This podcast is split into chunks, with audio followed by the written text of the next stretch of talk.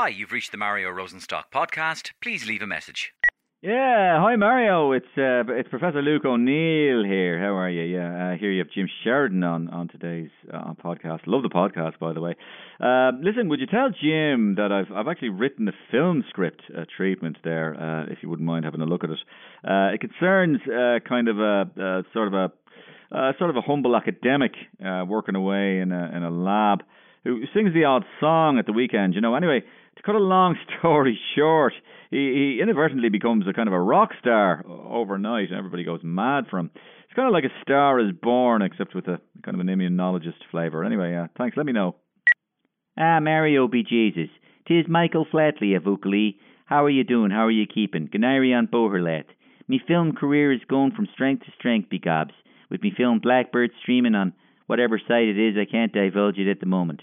I hear you have Seamus Sheridan on today. Begobs, I'm a massive fan of his film In the Name of the Father. Would you tell Seamus I'd be delighted to do a remake? I'd be playing a dancing terrorist. Gets blown up by his own bomb, be Jesus. Ends up spending the rest of his life on his back, painting with his left foot, making a fortune. Tis a winner, begobs. Message for Jim Sheridan. Uh, this is Dr. Tony Holohan, CMO. I'd be very interested in meeting uh, Jim Sheridan about an idea I have for a film I've been incubating for some time about a maverick chief cop who cleans the streets of scum every weekend. Working title Dirty Holohan. Thank you.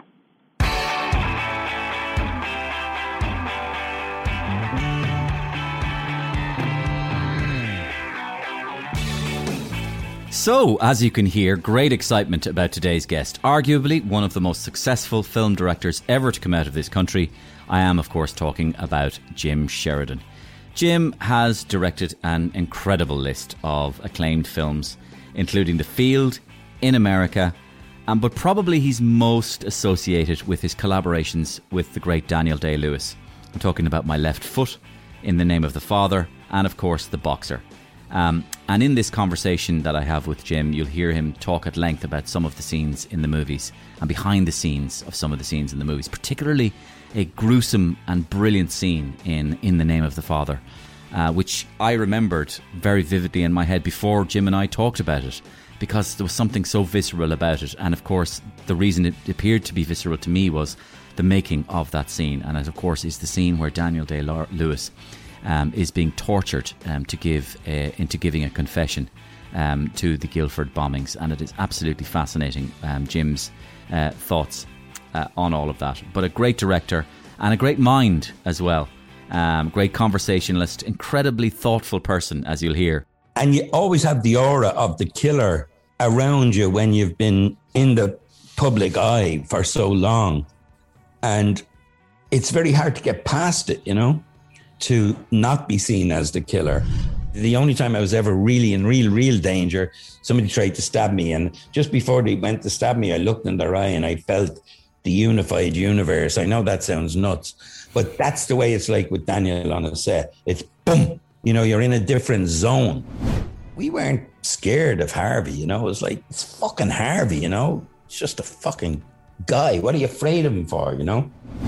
And I was behind the camera going, hit him a fucking dig, put him back in the seat. Nobody was doing that. And so I walked on the set. Jerry Mack or somebody had a gun. So I took the gun and I literally walked over to Daniel with the gun to his head like that. And I put it to my own head and pulled the trigger. Uh, that's my interview with Jim. It's coming up very shortly. Before that, I've got a brand new comedy sketch exclusive to you as a loyal listener to the Mario Rosenstock podcast, which is proudly supported by Curry's PC World. And thank you very much for Curry to Curry's for their ongoing support. And just a note that if you ever find yourself in the midst of a kitchen disaster, Curry's PC World is there to help. I mean, they're not just a shop just lying around there. They actually can be of use to you. They have so much going on in their outlets. Um, and they can be of help, just like they helped a certain famous resident in Dublin's Phoenix Park recently. Oh, for God's sake! This thing is useless! Michael D, what are you doing? What does it look like I'm doing, woman? I'm cooking! Cooking for who? What? For who? For the King of Togo! The dignitaries! They're arriving this evening, the reception! But you've never even cooked so much as an egg in your life! But as indoor dining doesn't look as if it's going to happen for the next 50 years, I thought I'd learn. This blender is falling apart. That's not a blender, that's a coffee machine. What's this yoke? That, that's a food processor. You can't. It's about a hundred years old, woman. Oh, oh, oh, it's, it's on fire! The Rogan Josh! It's on fire! The cooker! Oh, the Relax. cooker's knackered! Sabina! Take it Sabine, easy. do something! Hello? Sabine! Is that Curry's PC World? Yes, I see you have a range of excellent kitchen appliances on sale at the moment. Sabine! Yes, it's Áras Uachtaráin, Phoenix Park. May I give my compliments to the chef? Uh, yes, I am the chef, Your Highness. Oh, really? Yes, I prepared everything myself with my own hand. Yes. The Rogan Josh is absolutely incredible. Well, Michael D has always been good with curries, haven't you, Michael D? Really? Uh, yes, yes, indeed, I have. Curry's PC World. Kitchen appliances fit for a king. And Michael D. Higgins um, cooking away there and cooking up a storm.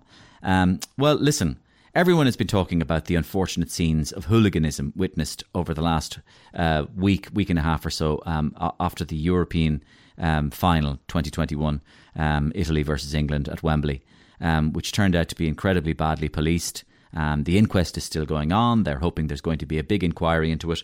Um, it was a complete mess, the whole thing, and it got me to thinking about hooliganism and how incredibly, uh, how incredibly rancid the whole thing has got. So weird and gnarled that, in this case, it seems that the hooligans were turning against themselves uh, at one point. That they had nobody else to turn against, so they just kind of looked inwards. A bizarre situation altogether, and it got me to thinking how and when and where that might have come about. We are the who, we are the who, we are the, we are the hooligans. Oi! Who do you think you are then? You what? We're hooligans, aren't we? Hooligans, aye. Ha! You're not proper hooligans. You bought tickets. Yeah. So, what's wrong with that? Proper hooligans don't buy tickets no Don't more. buy. Like us. We is proper hooligans. Proper. How did you get in? How do you think? We're hooligans. We broke in for free. Who do you think put the link into hooligan? You, on the other hand, are a disgrace, my skin-headed friend, to hooliganism. Yeah. What? I bet you're not even racist. How dare you? I am racist, me. Yes. Uh, Some of my best friends are racist. Aye. And we're broadly sympathetic to Nazis and all. Yeah, Aye. So, Goebbels. The Nazis? Don't make me laugh. What? What? The Nazis had a raison d'etre. Proper hooligans don't need a raison d'etre to hate other countries, do they, lads? all right, all right, lads. Let's find some common ground here. We're both sets of amoral thugs, right? Common ground? Ha! Hooligans don't do common ground. Let's get him, lads. Get him, get him, get him. What? Hold it right there. Who are you? Who are you? Who are you lot? We're hooligans, aren't we? Hooligans. Hooligans. You're not real hooligans. What? You what? Hate other countries. That's ah, right. Yeah. Racist. That's right. Nazis. Can be. Aye. Nancy's more like. You what? You what? Take offence to that oh, language. hold it right I'm there, afraid I mate. do. Real hooligans don't just go around hating other countries. Real hooligans hate their own country. And nobody brings disgrace on their own country better than us. Now get 'em, lads! Get 'em! Hey, lads, hey! Conor McGregor. Hey, I heard you iterating that nobody brings disgrace on your own country better than you. Well, hello, lads. Hold my beer while I incinerate your cranium. Let's go, you fucking. Hey! Yeah, your wife is in me DMs, you bollocks. Brand new comedy just for you every week here on the Mario Rosenstock podcast. Um, it's strange, but it's true, I think. If you're enjoying what you're hearing, please follow or subscribe and leave a rating, or even better, a review. Write it down. What do you think of the show? Any suggestions? Well, actually, if you want any suggestions, you can um, email me personally, mario rosenstock at gmail.com. I read them all, um, and every so often I get back to them all. Um, I just do a big splurge and I talk to them. So thank you very much for sending me your emails. I read them all. So if you have any suggestions, any guests you'd like to hear, any sketches you're enjoying, any stuff you'd like me to continue, more of, less of, any stuff you'd like me to do, tell me, uh, and I'll take it on board. But in the meantime, give me a rating um, and give us a review. And thanks to everyone who has reviewed over the last few days. And now it's time for the star to come on to the set. For the next while, I'll be in conversation with Jim Sheridan, one of the greatest movie directors ever to come out of Ireland. So, continue to continue, get your seat, get your popcorn, and giant soft drink ready, sit back, and enjoy the show. Jim, we met once um, 16 years ago. You came to the opening of a play I was performing in called I Keano, which was directed by your Oh, brother. Yeah, that's right. Yeah, yeah, yeah Pedro. and I played and I played Keano in the film. Yeah. in the in the in you the were play. really good. Oh, it was a great. It was a great show. Um, I suppose it, it only had a limited um shelf life. life Yeah. at that time because I suppose it was in Ireland. He was really famous. Mm. Um, I thought it should have been called Achilles because he reminded me of Achilles more than Claudius. You know, like the raging uh, killer in the middle of the Trojan Wars. You know, Yeah, like yeah, with you know, yeah. he's an amazing character, right, Keane, isn't he? He is. Yeah. Are you? You you seem to be. Um, I've read a little bit about it. You you seem to be quite fascinated with him yourself. You're quite taken with him yourself. Yeah, he's just got that. He reminds me of Daniel Day a lot, you know, Daniel Day Lewis, and that they're both leaders that the rest of the crew and team just go, okay, he's on the team, say nothing. just do what you're told and don't get him staring at you. Yeah. Your brother was great fun to work with and great fun to be directed by. Um, Yeah. And since we, you know, parted on that um, show, I've had him on my radio show uh, many times over the years. Yeah, And yeah. Uh, he's a great spieler, I'll tell you that now. Um, He's a very good uh, talker. I think the two of us are good uh, talkers, um, storytellers, you know? Yeah. I want to talk to you a little bit about Daniel Day Lewis later. But um, first of all, I'm going to talk to you about Murder um, at the Cottage. Um, J- I'm, I'm, I'm intrigued, actually, Jim. First of all, what brought you to this? What brought you to do this? Why did you do this? Why now and why this? Mario, because we always say, and Peter will say that we come from Sheriff Street, but we actually came from Seville Place, which is kind of, you know, if I hold my fingers up like that, and that's the church, this is Seville Place, and that's Sheriff Street. So they're joined at the hip, but mutually exclusive.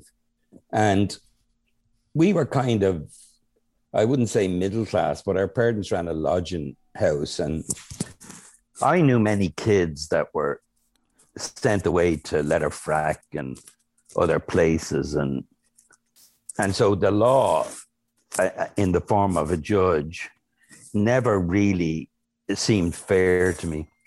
And then the law, in the terms of a police car, was what kids on the street thought was the law, because it was the cops that nabbed you to take you to court.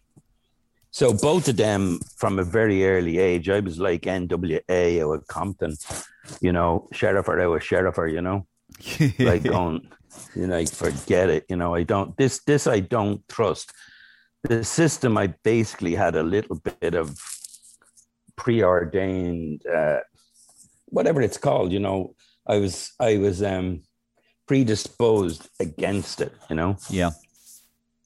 And so my feeling of going into the High Court or any court in Ireland is like walking into a field of treacle and you get one foot stuck in it and you try to take it out and then you have to balance to get the other foot in it to take the first foot out.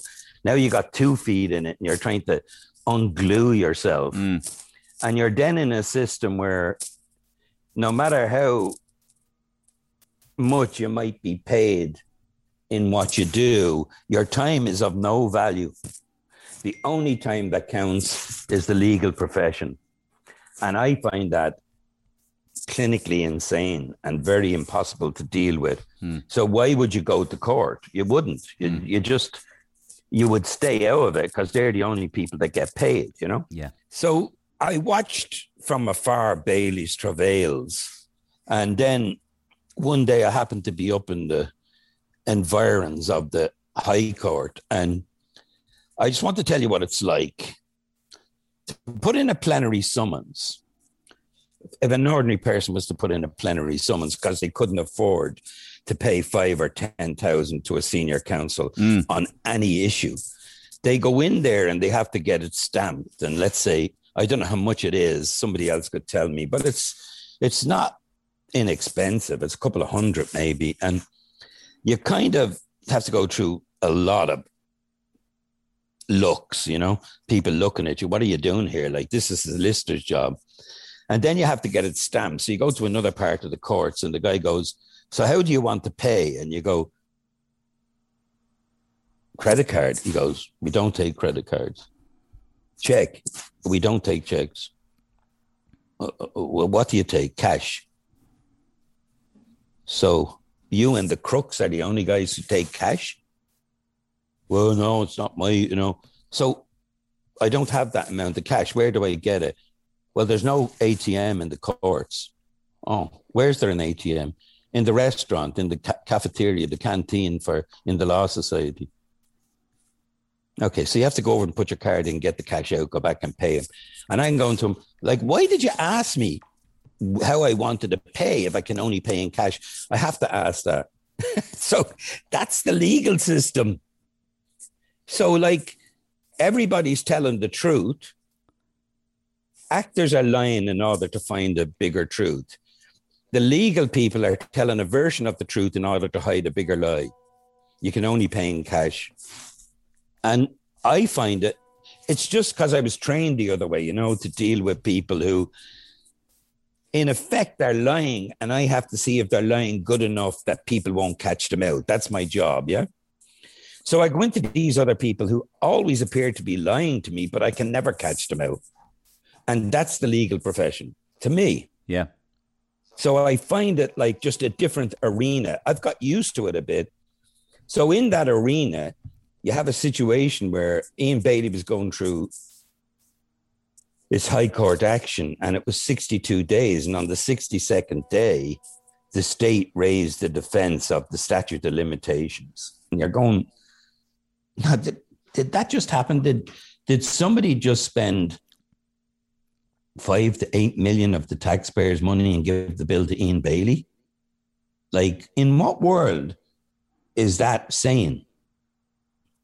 And you, so you, you know, you're dealing with a world where I just can't even get my head around how insane it is, and, um, you know, I just was like, I can understand this man caught in this Kafka-esque nightmare with nobody raising any questions about could it possibly be true that he might not perhaps have done it you know? I'm like wow. So i met him and i just talked to him and jules thomas and you always have the aura of the killer around you when you've been in the public eye for so long and it's very hard to get past it you know it's very hard to to not be seen as the killer. Hmm. So I decided I would kind of start talking to him and start investigating it just to see if the story would carry me along, if you know what I mean. Like I, Yeah. I I just wanted to do a documentary, and then I was willing. Then I decided, you know what, I'm going all the way with this. This doesn't stop. You know, this is this is my experience of the legal system put in a focus where you know it, it doesn't hurt me anymore it's not me it might be somebody else i'm trying to help the french family or justice for sophie or whatever. And it's not me you know. And so i found a way of dealing with what i would call post-traumatic stress from dealing with the legal profession. Like we've had all these societies, whether they be the police or the priests or the Christian brothers or the scouts or male cults. Now, I wouldn't say the, the police are a cult exactly, but you know, male societies that regulate themselves. And I'm going like, yeah, guess what? I'd like Jim Sheridan's a self-regulator. I check myself every morning, and I'm telling you, I do right every day, and I get up with a good, clear conscience. Is that good enough for you? Like that's how mad it is. So, so Jim, p- part of what drew you to this is the Kafka-esque kind of element to it, the nightmare. But also, is am I right in saying because that I read that part of it was the impact that the grief had on the Duplantier family from you know from somebody Yeah. very young and special to them being taken from them, and that kind of had resonate resonate resonances with you. Yeah, and you know Peter is the same, and my sister Isa, and my brother Johnny, and Paul and Gerard, and they were all traumatized by the death of Frankie. Probably not Paul because he was too young.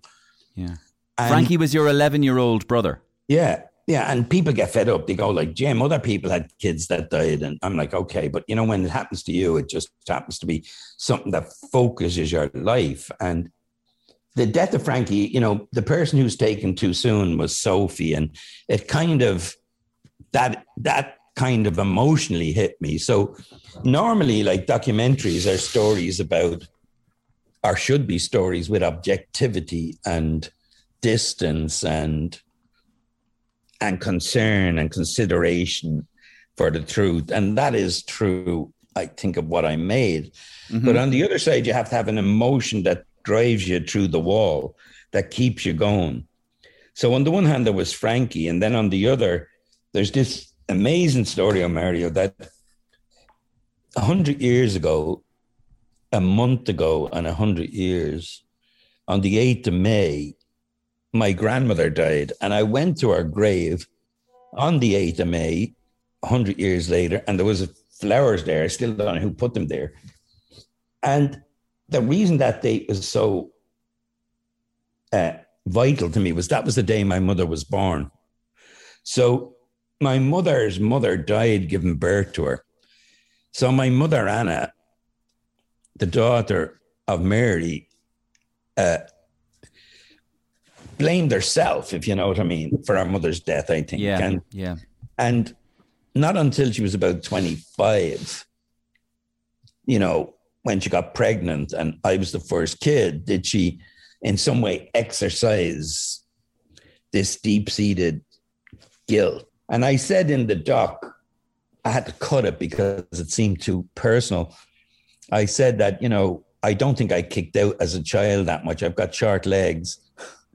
Yeah.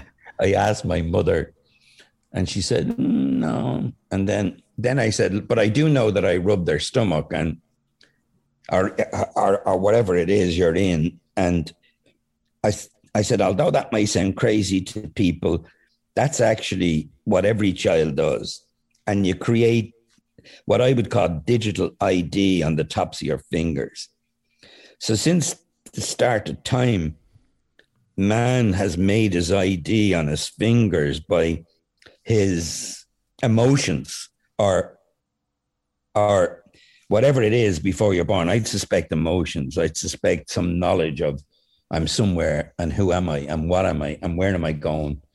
And so when you rub your fingers, they found that those prints are changed by different factors. One of the biggest factors by a mile is famine. Famine fingerprints are very different to any other fingerprints. And I think deep in the Irish soul are fam- famine fingerprints, frenetic activity before birth, you know, real distress. And somehow in West Cork, you know, people say they, the, I- think the Netflix documentary says there are three famine houses. Well, if that's so, Sophie was like a victim of the famine left out overnight, and it kind of raised a primal, toxic memory. And I think that drove a lot of the case, you know, and not in a, you know, not in a way that anybody's going, oh, like the famine, and but, but it's suddenly, oh, it's the Englishman that's responsible, you know? Oh yeah. you know so so it, they're kind of dealing with the confluence of two events and one explaining the other. And it seems mm. to be fundamentally important for for us as a people to not always be blaming the englishman now maybe that's crazy but i think that you know you have to remember but you have to forgive and you have to forget and you know, the French family obviously can't forget I don't think they want to forgive. They shouldn't forgive. And they're caught in grief like my mom and dad were. Yeah. But that's not a that's not a sound state of mind, you know? It's like Yeah. You, you you- you're making decisions and and and I think people can manipulate that grief, you know. So I'm not saying, and I can never say that Ian Bailey is innocent, and the reason for that is he's been found guilty in a trial in Paris. But not only are there no fingerprints there, a lot of the evidence against him is eh, makeup made up would be like a, a, a, a generous description of it. Uh, from the first phone call to the last you know everything is like i'll tell you what happens in court or in statements. So i have a lawyer and he goes to court and sometimes you know he goes without me there or whatever. And the stenographer takes his name and it, she takes it wrong because she's not watching his lips because she's a stenographer. So she's not visually engaged with the scene. She's orally engaged. And that's what the courts are. The courts are a legal system based on the word, based on the pulpit, based essentially on Protestantism coming out of the Gutenberg press. And it's not even 19th century. It's not even 17th. It's somewhere 16th century. And you have an iPhone and you could record anybody's statement and then they cannot deny they made it. But in the police station, the person says it, the cops has to pick it up correct. He has to type it. He has to read it back, which he may could make a mistake or worse. I'm not saying they did, but you know, that can happen. And then the person signs it probably without reading it. And so like there's about eight elements that can go wrong. So like Napoleon's biggest uh, success, he said, was the Napoleonic Code, the legal system that he Yeah. out of the French Revolution. Mm. In many ways, it's better than the common law. Mm. And so the French are mystified as to why, once Bailey was arrested, he wasn't charged, because it goes the other way around in France. You're essentially the magistrate checks if you should be arrested, if there's enough evidence, and then you're allowed to be arrested. In Ireland, it's reversed. You're arrested, and the arrest itself is a method of attack. You know, it's a method of going after the suspect. It's not like that in France. And in France, once you're arrested, your name will not be released. So you've got many things that in France are strengths that become weaknesses in Ireland and vice versa. Hmm. Now, I see today, like for instance, that the Alan Spilliaert, a really decent man and uh, somebody I like, who's the family lawyer, said, you know, Bailey should come to to uh, France if he thinks it was a hitman and give the evidence. And it's like, like Alan, you know, I think probably Ian Bailey's wrong to say it was a hitman. He has no evidence, probably, on that. I think it's just like something that he says, um, probably emotionally. And but when the Irish police went to France, they were not allowed to interview any French citizen. So are you saying to me that, let's say my wife Fran goes to France and anything happens and they come to me, the cops from France and the Irish police say, you can't talk to Jim. It's like, what? Like, and then I say, somebody in France did it and I'm going to try him in Ireland. Hmm. Like, wh- what planet are we on? This is Yeah. Wonderland, you know? Yeah. Did you did it ever pass through your mind to to dramatize this? Yeah. What, what happened to that thought? Well, you know, I still have it. Mm. You know, but I wouldn't approach it the way you would approach the documentary, you know? Mm, mm. Um, Are you still driven by it? This idea, because that's what it's all about, really, in f- committing stuff to film. I know from what you've already said, you need to own it. It needs to be in your soul. It needs to be eating away at you for you, for you to do it. Yeah, yeah, it does. Yeah, and you need to have something to go through the wall for. Mm. Like in the name of the Father, I was like, okay, I've got Giuseppe, the non-violent father. He's the hero. No matter what anybody says to me, I have a good defense. In this, there's a victim who can never be brought alive. And so you can't, you can make Sophie a hero, but you can't actualize it, if you know what I mean. Yeah. And, and so it's very hard to emotionally invest people in it, you know. So so you're all the time dealing with people's heads. And I'm used to dealing with emotions. And and so I had to try and find the emotional resonance for myself in it, if you know what I mean. I know, yeah. Uh, and that was going from the legal system through to a sense of justice, through to Yeah. there has to be something bigger than you know we're going to raise the statute of limitations you know it's Yeah, like yeah. i just i never understand that i still don't understand that people tell me you know oh we had to air the case well could you air it on your own expense yeah, yeah. Come here, um, come here. Uh, success, Jim, came to you a little older uh, in your life, and you know, I'm wondering. For example, with my left foot, were you surprised by the the success of my left foot, or did your natural self confident demeanor go, "Yeah, I knew that was going to happen to me, no problem." Yeah, Yeah. Well, no. I think what it was like was, you know, I made the movie, and when we did the scene in Locke's restaurant with Daniel, I knew there was something special there. I'd never seen anything acted like that. You know, I just knew it. It was just something.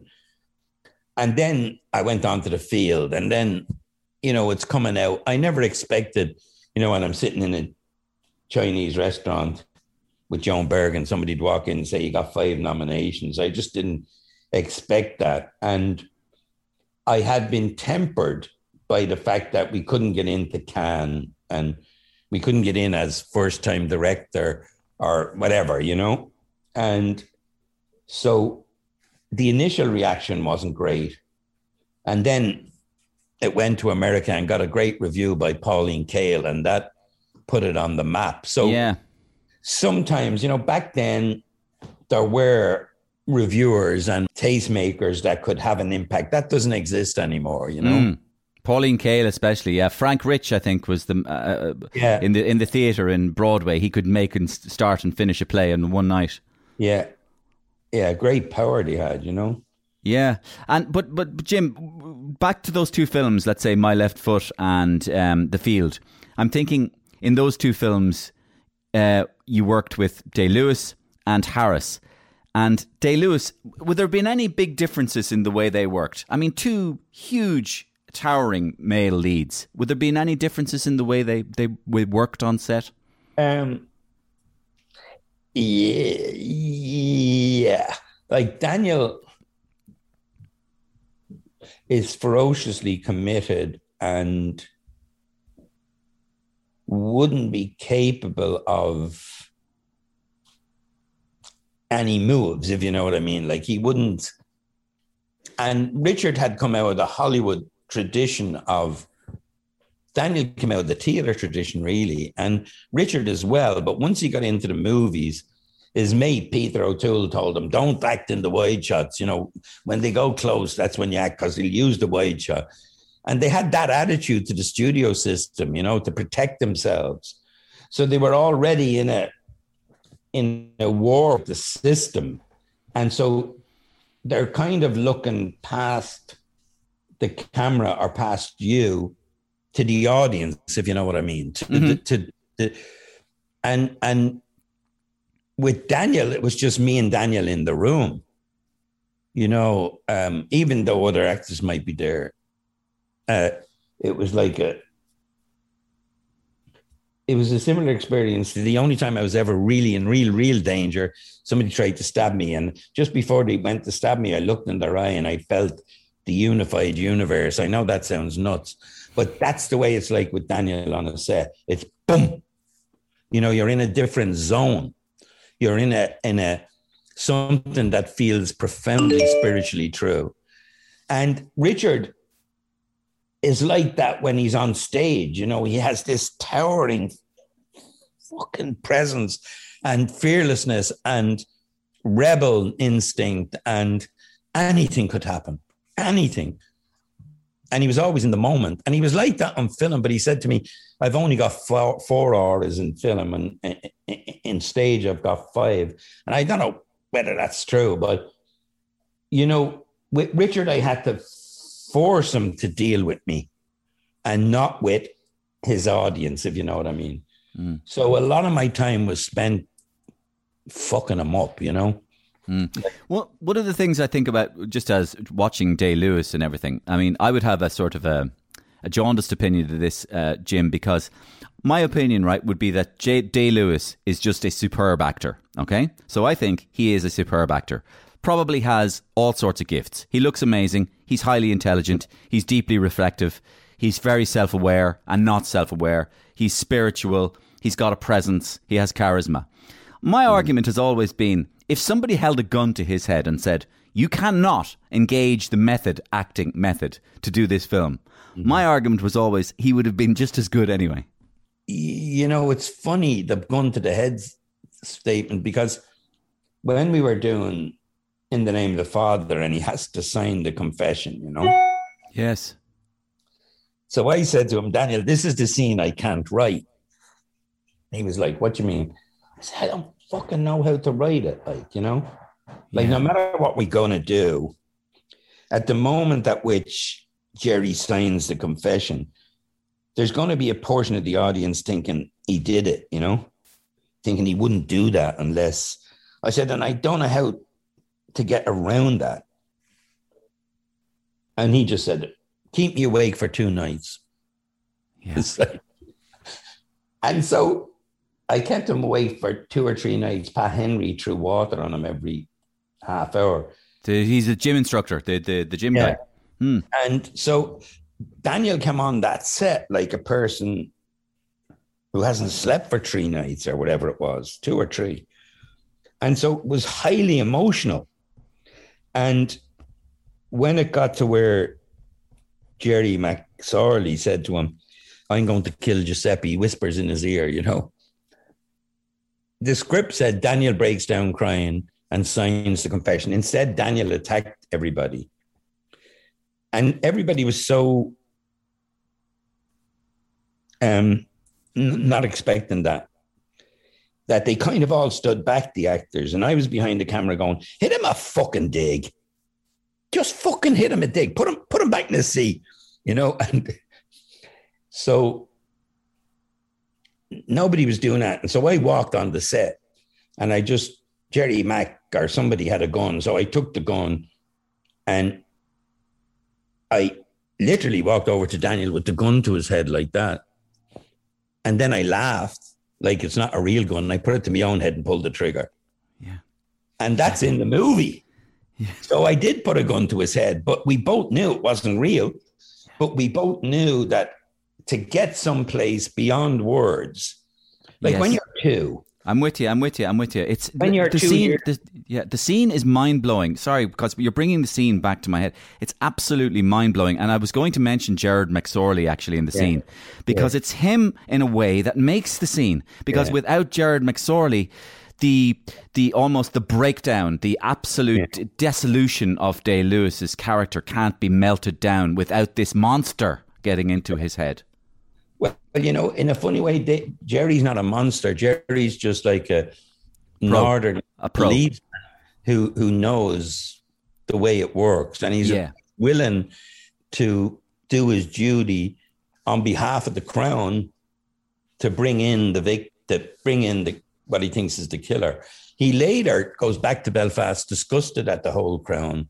So I was trying to show one good unionist policeman, you know. In fact, I had no uh, instinct to show any bad policeman in that movie. Yeah. Yes. Yes. And um, but the but but when you're two, or you know, they call it the terrible twos, and you might get a hatchet and want to kill somebody, or a hammer, and those emotions that you feel then, they're very hard to access as an adult. Yes. There, So what he did was so what he did was he broke down his he broke down his his uh, his maturity, his adultness. Yeah. And got through to this basically a kinetic, emotional two year old side that just wanted to lash out yeah, and and, and, one- take and, and protect himself. Yeah, and protect himself by signing away his life because Yes. his mind is gone, and and that, you know, I, I, It's I'll beautiful, Mm. Jim. It is beautiful. It's just, it's beautiful. I, I'm- I'm wondering, I'm wondering,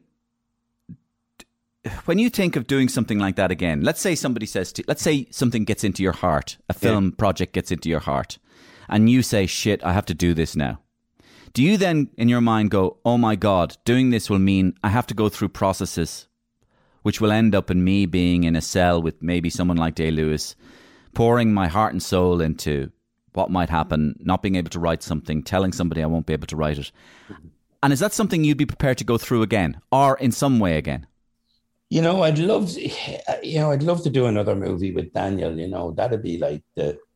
There's something happens with some chemical thing that people have their strengths and weaknesses. You know, and Yeah, I know my weaknesses more than my strengths, and and me and Daniel just were like, you know, it was a chemical combustion. Hard to explain. Uh, yeah. you know, just hard to verbalize because it's not really verbal. But if I was to, you know, I've been thinking about a movie that he could be in, you know, and it's always can I write a part that would get him so invested that he'd want to do it, you know? yeah. Um, How would you convince him? I would I would ask him. He would say yes or no. I wouldn't have to convince him. Hmm. Uh, it, it, it never, you know, I had to convince him on my left foot. And the thing about Daniel is that Daniel is not like ninety percent of actors, and most actors will commit. Oh yeah, I'll do it. You know, yeah, I'd love to do it. Yeah, great. And then when it gets real, they might pull out. You know. Daniel would never be on that trajectory. He would. He, that's not. A, he wouldn't even deign to go into the space of saying, "Yeah, I'd like to do it," without being hundred percent committed, ninety nine percent, hundred percent, because he never wants to back out. You know, he, he doesn't want to give his word and back out because because that's the foundation. That, that's the foundation. I give my word. I'm not backing out. That's the foundation Mm. you know, it's it's that's why he did the crucible. They can't Yes. take the name, you know. Mm. It's just a thing that's from his dad, I think, you know.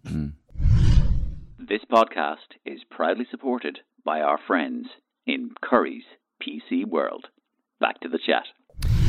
Jim, the the the film, as I said, the film you started with was was My Left Foot, and I mean, I'm sure you'll agree with me when you say, when I say, on any given year, there are a number of amazing movies made by filmmakers who don't even make films in English. So they're making them in Polish, they're making them in Chinese, they're making them in Korean.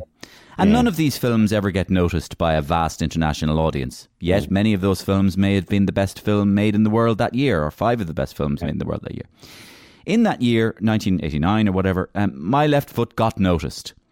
And it got noticed because, it, you know, it was, it was a lovely story. It was a true story. It was a, it was a, it was a performance by uh, an actor on the way up who had been noticed, and a director um, on the way up who, you know, and uh, was being noticed as well, and, and and a writer.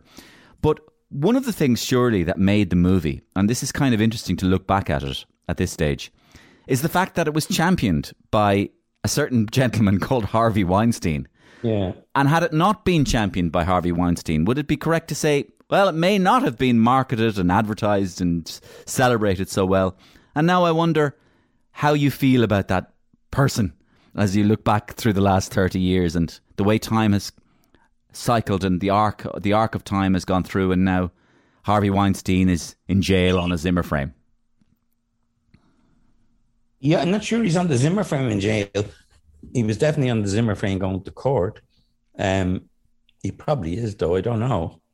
But Do you think about that? That that whole well, you know, that, that whole arc. I said the thing about Harvey was, Har- Har- you could walk into a cinema, and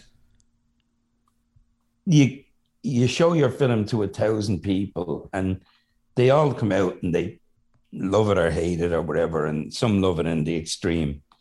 The only person I ever met who went into a cinema, watched a movie, and walked out, and it was his movie. So he loved your movie to the point of possession. Hmm. It's a bit like you've no, no choice. I'm going to possess this movie. It's mine. And no matter what it takes, I'm going to get it. That's what you felt with Harvey. It was a, it, so it was dual, you know, it was like, it was love to the point of insanity, you know, and ownership. And so it was always odd, you know, and, but very powerful. And he was probably the one person in that era who could watch a movie and feel it in his gut, you know? Like you look at the movies he did, for God's sake, you know? And he was a little bit of a monster, obviously, but at what he did, he was totally brilliant, you know? Mm. Me and Daniel, because we were Europeans, I think, and because we were outside the American system, we weren't scared of Harvey, you know? It was like, Harvey, for God's sake, you know? But it's amazing to watch that how how much fear he instilled in people, you know. I never really understood it, you know. I was like, it's fucking Harvey, you know. It's just a fucking guy. What are you afraid of him for, you know? Yeah. And and that was hard to understand for me, you know, because I um like I said to you, you know, if if if death enters the room, I'm like, okay, now we're all in this fucking space, so you better behave, you know. It's like so I'd say anything to Harvey I wanted, you know. I'd I'd I'd insult him and abuse him if necessary. Um and you know, I never got to work with him after into the West, and I was the writer on that, and I didn't have much uh, participation in it. But I was always a little bit, um, I don't know what the word is. Well, the actual truth is, I got a better offer from Universal, and so I went with Universal, and Harvey was mad at me, but sure, he was mad at everybody. And then he, he, he met Tarantino, and Tarantino became his his guy. You know what I mean? Yeah. And they were a better suit, I would say, than me and Harvey. You know, I Hmm. was, um, I wasn't that like my movies are not very. They're more, I would say, they're a little bit more theatrical, a little bit more emotional. Maybe not quite as visual, but in are visual in a different way. I wouldn't compete with, you know, Tarantino or Scorsese. You know, I, I you know, they come out of a, they come out of a, an American tradition that's completely visual and moving pictures since they were born. Like I saw moving pictures when I was 11 or 12, you know, before that in the cinema, obviously, but not much on the BBC coming to Ireland. So it was only me and Neil Jordan were the first kind of visualists, which is still where I'm at and why I find the legal system so oppressive and oral and schizophrenic and 16th century and not fit for purpose. Uh, anyway. Mm. The, the the films nowadays, uh, uh, Jim. I was going to give you a quote from somebody. There's a comedian in America I love. I don't know if you know him or not. Called Bill Maher. He's um, a big U.S. television comedian. He kind of is serious and funny as well, and um, he's very political. And he used to have a show in America called uh, Politically Incorrect, and uh, his show at the moment is called Real Time. And he constantly rails about the standard of movies at the moment, um, in the sense that we're living in a, an era like a pandemic, COVID.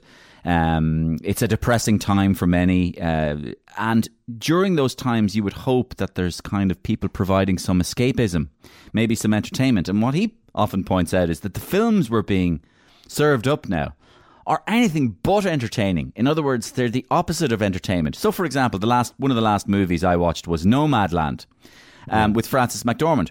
Now, I'd have to say, Nomadland, good movie, great lead actress, um, worthy, um, serious, very few laughs, um, unspectacular in any way, nice, but more than anything, I suppose, woke. And there's a lot of seems to be nod of the head or tip of the hats towards subject matters which could be described as woke. And Mark goes on to say, if these films are so woke, well then why am I falling asleep? And uh, yeah, so this is what he was what he was saying. And you know, like for example, another Oscar nominee this year, The Sound of Metal, um, which deals with the subject of deafness, or other films which deal with the subject of corrupt white policemen, or other subjects which deal with you know the the oppressive the oppression of the black man. And you're kind of going, yes, I see all these boxes being ticked, but where's the escapism and where's the entertainment? I wonder, did you have any views on that? Oh, I have so many views on what's made. Um, you know, you've got to understand that basically, I'd say right now, 90% of all cinema comes out of America has to relate to America, has to be in the English language, like you said. Mm. And, you know, it's,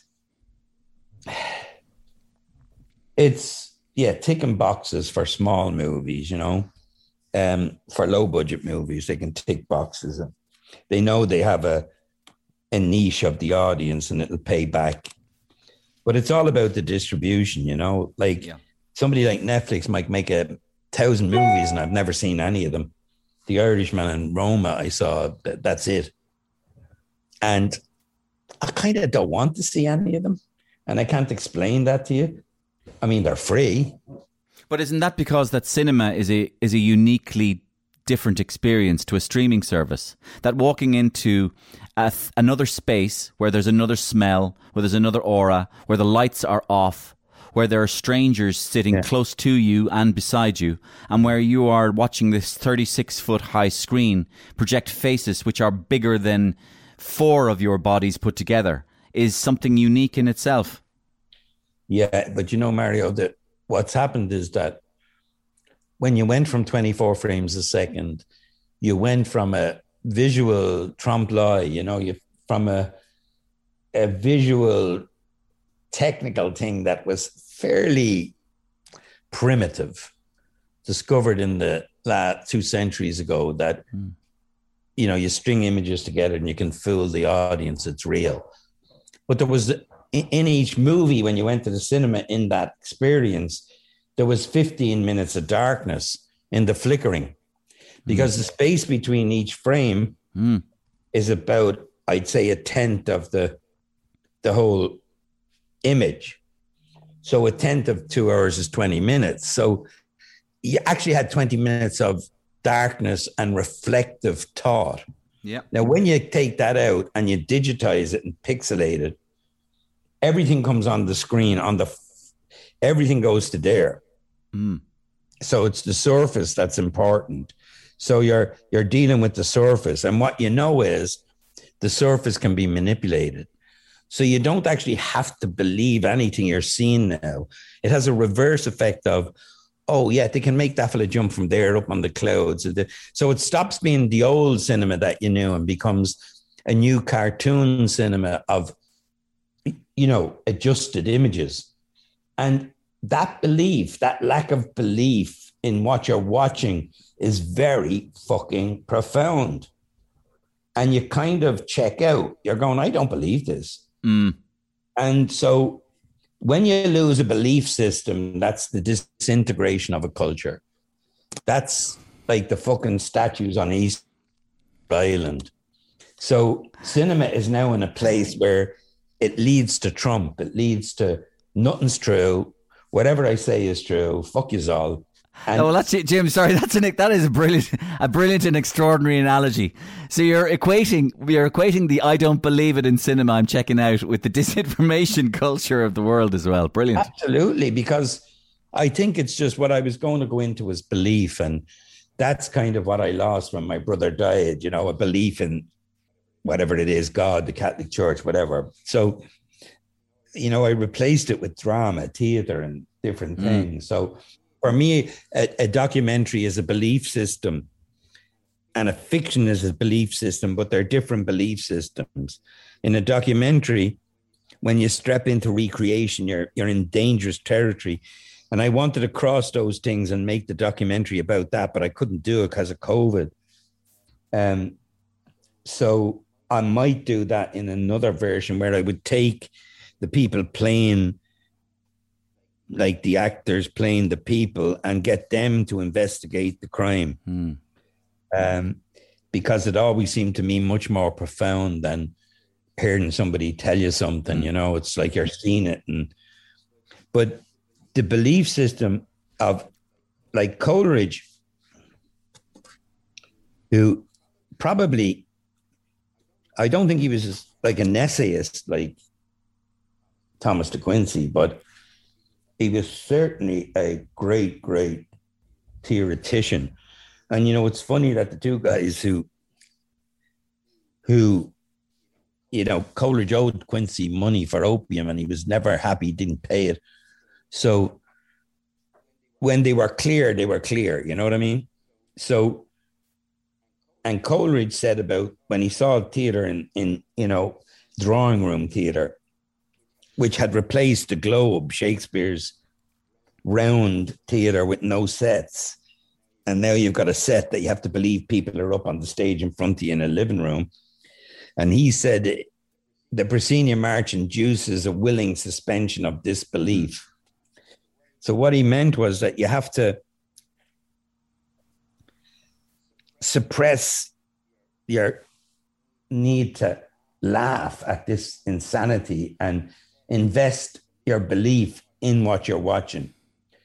And unless what you're watching coming off the screen coincides with your belief system, you won't watch it. You'll dismiss it. You'll, you'll, no, I don't want it. I don't believe it. That's the biggest criticism of any movie or any work of art. I, I don't get it. I don't believe it. And nobody ever talks about that in cinema because you talk about narrative and fucking mythology and the hero's journey and whatever. But it's the belief system underpinning the movies that's most important. And where that gets furthest expression, I think, is in individualism. Clint Eastwood, Make My Day. That's the staple of American cinema, not Scorsese, not Italian families, not Irish families, not any families. Cinema is not really that interested as much as it is in the individualism as it is in family. So, I mean, I think the proof of this was that the red states in America have never watched any Europe, no European movies have been distributed there for 120 years, with one exception, which was the Royal Family movie. Uh, so, so there's a belief system happening that's been sent to you, and now that with the unbelievable power of the streamers, you're getting the American belief system and the American dilemmas every day, like you say, you know woke and black and black representation and dan da dan da dan. And my kind of thing is like it's only if you're an American that you're getting any representation. If you're outside America, you, you're invisible.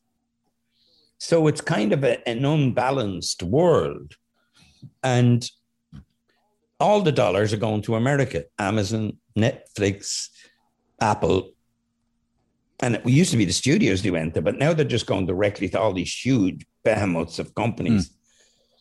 Mm. Um, and and the fact of it's in your living room is very different, you know, because you know, imagine if you were in a cinema and everybody had a remote control. Mm. it's like you couldn't watch the movie. so eh, Mario, for I used to Wim Wenders was a lovely man who I knew well, and he set up the European Film Academy. And I used to say to him, Wim, you know, the Europeans, they should just not subtitle all the movies because you can't see subtitles on television and you can't see them on your computer and you definitely can't see them on the phone. So why don't you just dub all the European movies, get a central location? And I was saying that's for 20, 30 years. Netflix came along and did it within two mm. years because because this is not a business of art. It's a business of communication. And if it turns into art, you'll know when you're dead. So I wouldn't try too hard. I would try to just communicate. And that's what the job is to communicate. It's like primitive. You're trying to communicate an emotion and and and all the rest, the art and all the fellas been jumping around the place, avatar and all that. It's like you can only take so much of it. I can't. I don't watch any of them. Do you? I, I have no time, t- to be honest with you, for the Deus Ex Machinas of the uh, Marvel yeah. world, uh, 20 Deus Ex Machinas uh, chomping down the yeah. hill. No, not really. Jim, listen, um, yeah.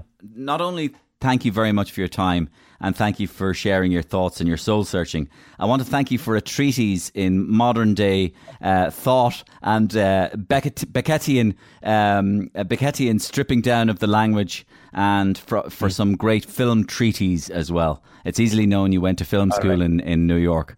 Um, Jim Sheridan, I want to thank you very much for uh, giving me your time and best of luck with this documentary.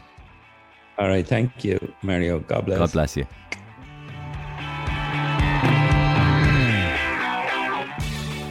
And it was an absolute pleasure talking to the great Jim Sheridan.